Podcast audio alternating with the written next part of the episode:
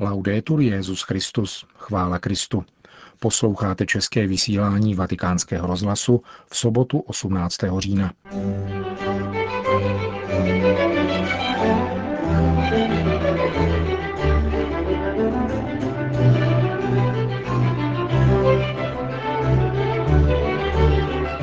Dnes proběhlo poslední jednání mimořádného zasedání biskupské synody o rodině.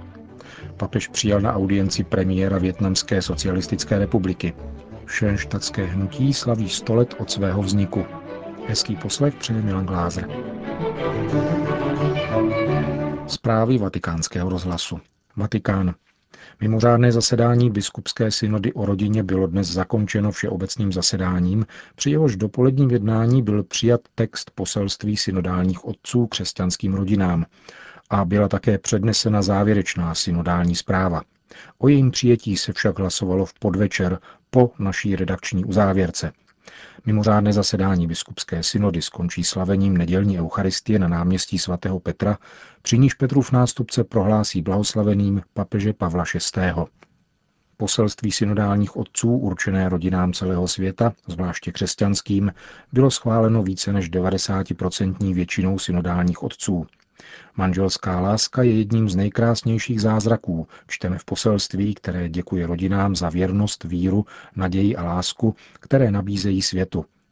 Poselství také konstatuje, že manželská věrnost je dnes vystavena tvrdým zkouškám v důsledku individualismu, oslabení víry a každodenního zhonu, jež nezřídka vyvolávají krize, které mohou vést k rozpadu manželství, k novým vztahům a dalším manželstvím, což z hlediska křesťanského přístupu vytváří komplikované a problematické rodinné situace. Další těžkosti představují nemoci, postižené děti, stáří a smrt, ekonomické těžkosti zapříčněné perverzními systémy peněžního fetišismu, který pošlapává důstojnost člověka – Synodální otcové se obracejí k nezaměstnaným rodičům bezmocným tváří v tvář nezbytným potřebám rodiny a k mladým, kteří se mohou stát kořistí drog a kriminality. Věnují dále pozornost rodinám žijícím pod hranicí chudoby, donuceným opouštět domovy před válkou či pronásledováním kvůli svojí víře.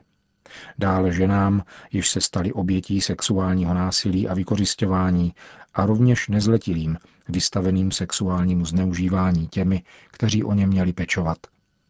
Synodální otcové se obracejí k vládám a mezinárodním organizacím s důraznou výzvou, aby prosazovali práva rodiny.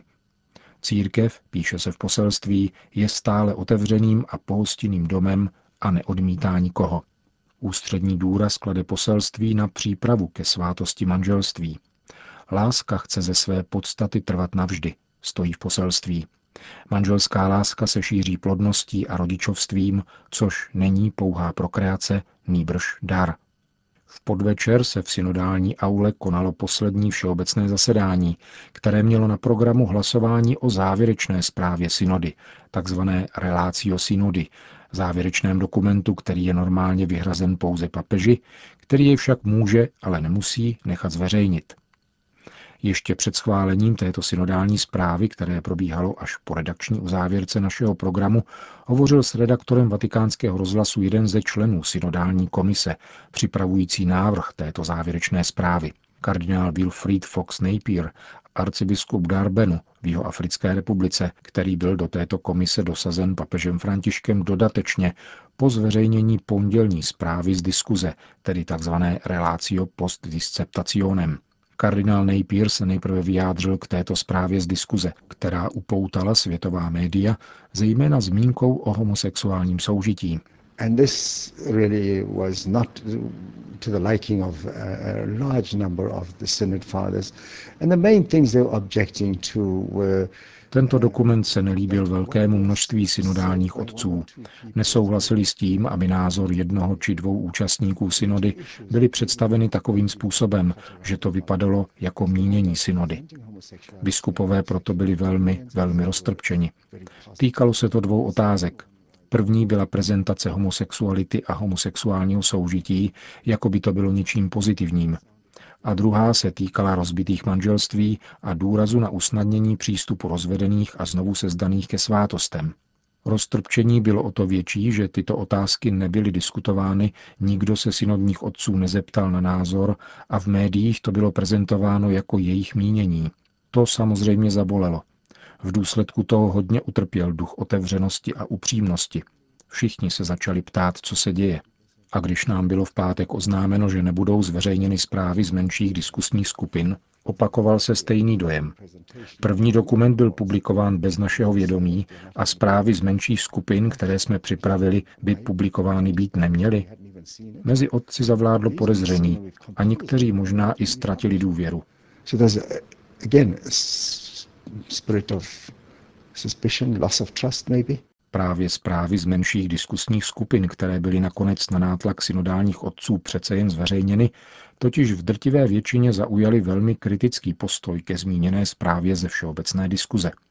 Jihoafrický kardinál potom mluvil o závěrečné synodální zprávě, která byla přijata dnes v podvečer. I think that we've now reached the point where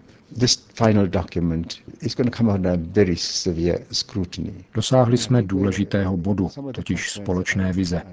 Společnou vizí je nezbytnost zaměřit se na hlavní problém. Odpovědět těm lidem, kteří žijí v manželství a snažit se spolu s nimi identifikovat otázky a odpovědi na ně. Myslím, že toto je nejdůležitější aspekt celého dokumentu, totiž prezentovat poctivě a otevřeně to, co opravdu synodální otcové řekli, zejména v menších kruzích. Není snadné zahrnout ideje všech zúčastněných, kteří jsou různého zaměření, ale myslím, že se nám podařilo poměrně dobře zdůraznit hlavní věci. Říká kardinál Napier a dodává, ve většině manželství lidé bojují, procházejí výšinami i nížinami, upadají, povstávají a znovu se snaží. Musíme jim říci, jsme s vámi a potřebujeme, abyste nám řekli, jak vám můžeme pomoci a jak vás podporovat. Myslím, že to je to, v co mnozí doufají a co od synody očekávají.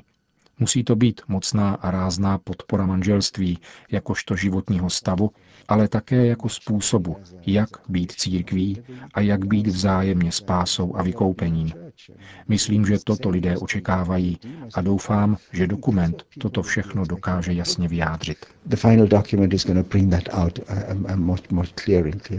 Řekl dnes dopoledne jeden ze členů synodální komise, která připravila závěrečnou zprávu synody, takzvanou relácio synody, hned po jejím přednesení v synodní aule a ještě před jejím schválením.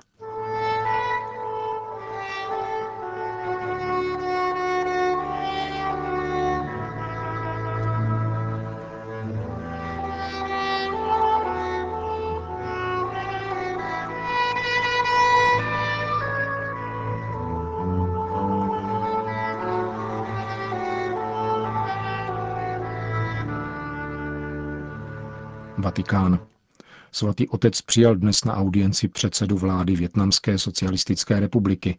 Pan Nguyen Tan Dung se setkal rovněž se státním sekretářem svatého stolce kardinálem Parolínem a sekretářem pro vztahy se státy arcibiskupem Mambertim. Během srdečného rozhovoru, čteme ve vatikánském tiskovém sdělení, bylo konstatováno uspokojení nad dnešním setkáním, které od poslední premiérovy návštěvy v roce 2007 představuje další důležitou etapu posilování vztahů mezi Svatým stolcem a Větnamem. Bylo vyzdviženo úsilí církve o rozvoj země díky dobročinnosti, které se věnuje v různých společenských sektorech ku prospěchu celé společnosti – v tomto kontextu byl oceněn postoj státu ke katolické církvi, zejména pokud jde o podporu zakotvenou v ústavě z roku 2013 a také pomoc, kterou stát poskytuje nerezidujícímu papežskému nunciovi, v jeho poslání směřujícímu k utužení vztahů mezi církví a státem a vzhledem ke společnému cíli, jímž je nastolení plných diplomatických vztahů. Pozornost byla dále věnována některým otázkám, které je žádoucí prohloubit a vyřešit prostřednictvím existujících komunikačních kanálů. Kromě toho, píše se v závěru vatikánského tiskového sdělení, si větnamský premiér a svatý otec vyměnili názory na některé regionální a mezinárodní aktuality se zvláštním zřetelem k iniciativám směřujícím k podpoře míru a stability na azijském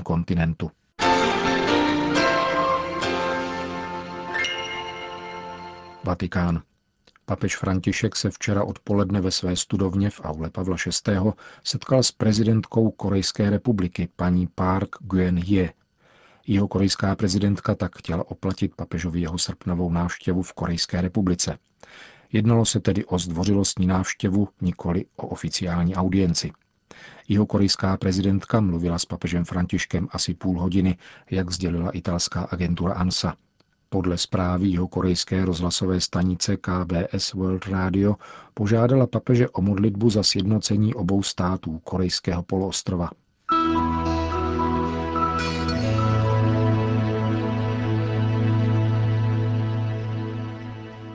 Vatikán. K odstranění hladu nestačí distribuce potravin. Je zapotřebí změnit politiku rozvoje a pravidla trhu, napsal papež František v listu adresovaném generálnímu řediteli agentury pro výživu a zemědělství Organizace spojených národů, profesoru Jose Graciano da Silvovi, u příležitosti Světového dne výživy, který připadl na 16. října. Burzovní spekulace s cenami potravin, jakož i plítvání a ničení potravin na jedné straně a miliony hladovějících na druhé, to je jeden z nejdramatičtějších paradoxů naší doby, jehož jsme bezmocnými, ale často i lhostejnými svědky, neschopnými soucitu vůči utrpení druhých, jako by to všechno byla odpovědnost někoho jiného a netýkala se nás. Citoval papež František ze své exhortace Evangelii Gaudium. I přes určité úspěchy, kterých bylo dosaženo v mnoha zemích, konstatuje papež v listě, je situace nadále znepokojivá. Nikdy jako právě nyní, píše dále papež, neměl svět více zapotřebí jednotu mezi lidmi a mezi národy, aby byly překonány existující rozpory a konflikty a nalezena konkrétní východiska krize, která je globální, ale její štíhu nesou především chudí lidé. Katolická církev pokračuje ve svých charitativních aktivitách na různých kontinentech a je nadále připravena nabízet inspiraci a pomoc při vypracování politiky i v její konkretizaci, neboť si je vědoma, že víra se stává viditelnou uskutečňováním božího plánu s lidskou rodinou a světem, skrze hluboké a reálné bratrství, které nezahrnuje výlučně křesťany, nýbrž všechny národy. Píše papež František v závěru svého listu generálnímu řediteli OSN pro výživu a zemědělství.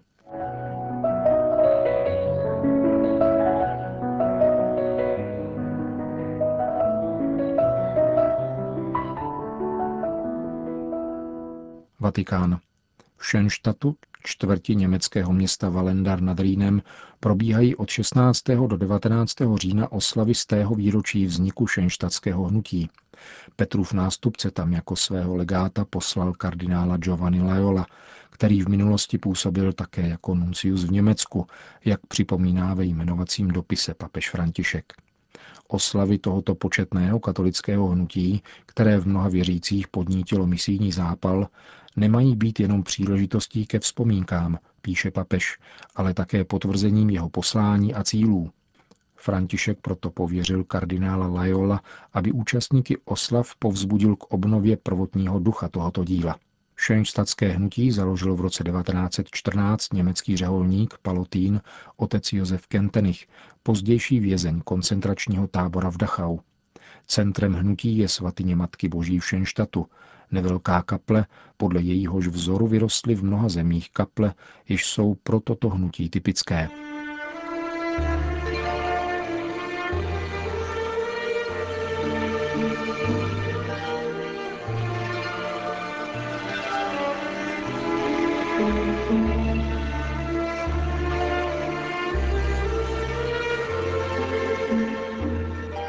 Končíme české vysílání vatikánského rozhlasu. Chvála Kristu. Laudetur Jezus Christus.